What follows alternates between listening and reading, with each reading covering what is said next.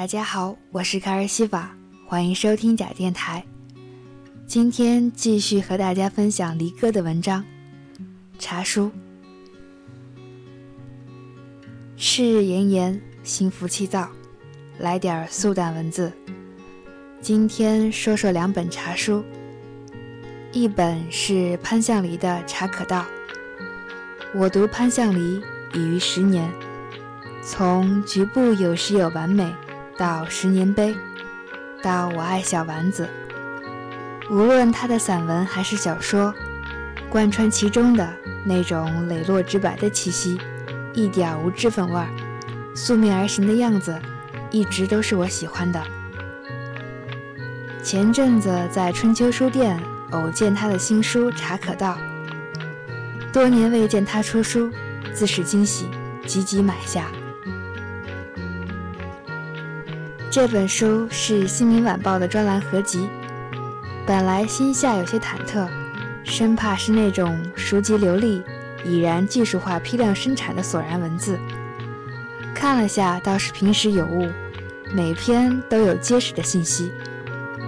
有的是谈茶具，有的谈茶名，有的谈掌故，有的谈茶食。他是福建人，家乡是产茶地。又曾赴及日本，对茶道也略有所知。这些直接和间接的经验积累，自然成了他取材灵便的资本。我认为潘向黎的好处是直爽，比如普洱，讨厌就是讨厌，也不婉转。不足是有时对人事下结论比较草率，缺少沉着之气，比如认为周作人媚外，貌必将风雅。这些论调恕我不能苟同。如果把文字比作舞蹈，那么潘向黎是芭蕾，而车前子则像民族舞。潘向黎让我吃惊的是他的足下功夫，每个话题都开得很清晰，落点小，但下笔绝不含糊。有一篇是写茶壶，不是中远镜头，而是直接逼近到细节处。他写的是壶嘴的曲与直，前者便于倾倒，而后者利于藏香。后者的示威，恰恰说明现代人闲淡的茶心已不在。还有一篇是写茶粥，纠正了汪曾祺那种以茶汁煮粥为茶粥的概念。其实茶粥是中国古代把各种调味料混合茶叶煮制的一种茶杂煮。还有茶色。他说的如历历在目，茶香也写得生动，简直是以鼻观物，文字见性情。他说古人逢地是个喝茶的好去处，对着那个土馒头，认识什么腥骚荣辱名利也淡薄了。别人这么写，我会认定是矫情，但对他我有信任度。饶是这么一篇篇的写，落笔还是浩浩汤汤。居然毫无灵感之穷尽，凑数之干涩。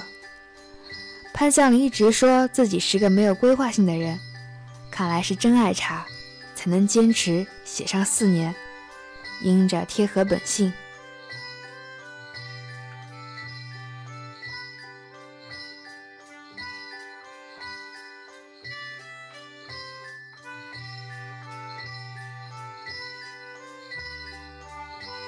另外一本是车前子的《茶饭思》，他对吃文的兴致应该是在《好吃》那本书时就给挥发了一些。写到《茶饭思》的时候，已经倦意十足，全凭一点余兴支撑，文字也懒得荡开了，篇幅短，文气也弱，带着倦容。就茶书而言，潘向黎更有力量感，信息更结实；车前子则比较飘逸，有诗情。云端和绿地，还真是我阅读涉足的重地。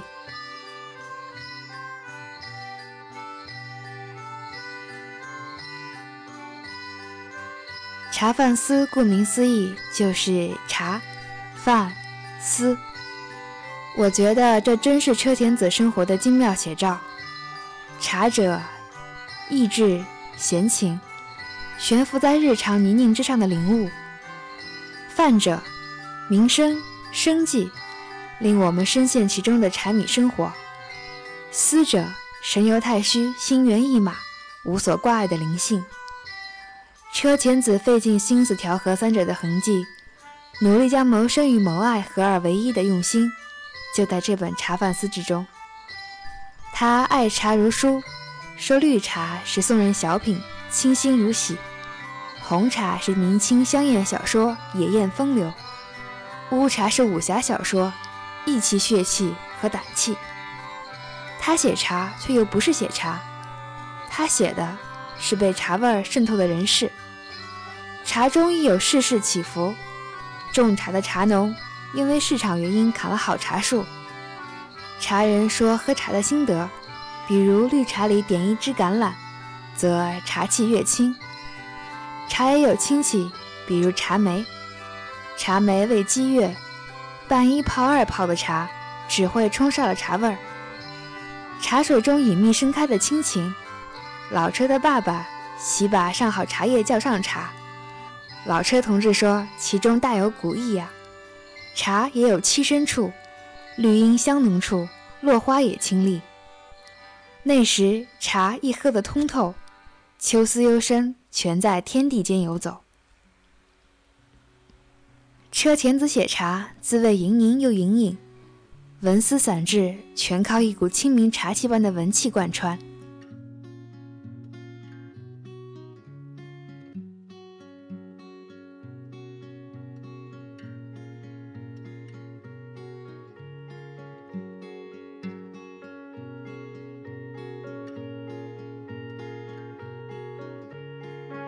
看车前子怎么花心思摆弄茶字，把玩的细腻手势，或是泼墨如水的去写茶香的诸多层次，想此人真是闲情啊！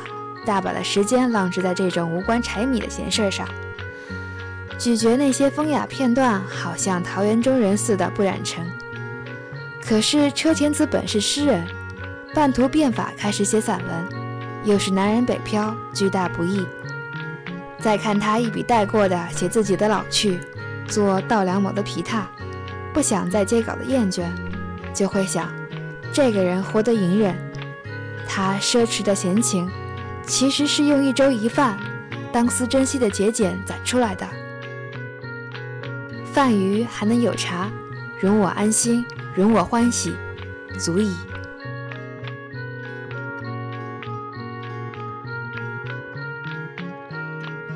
俗是甜的，雅是苦的，他却是要在苦中觉出甜意来。他文字中的仙气，何尝不是坐在低低的尘埃里，奋力举在掌心里的那朵花？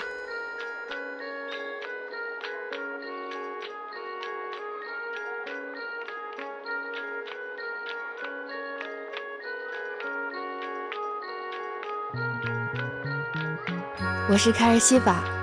声音里有良辰美景，有你聆听，就是最好的时光。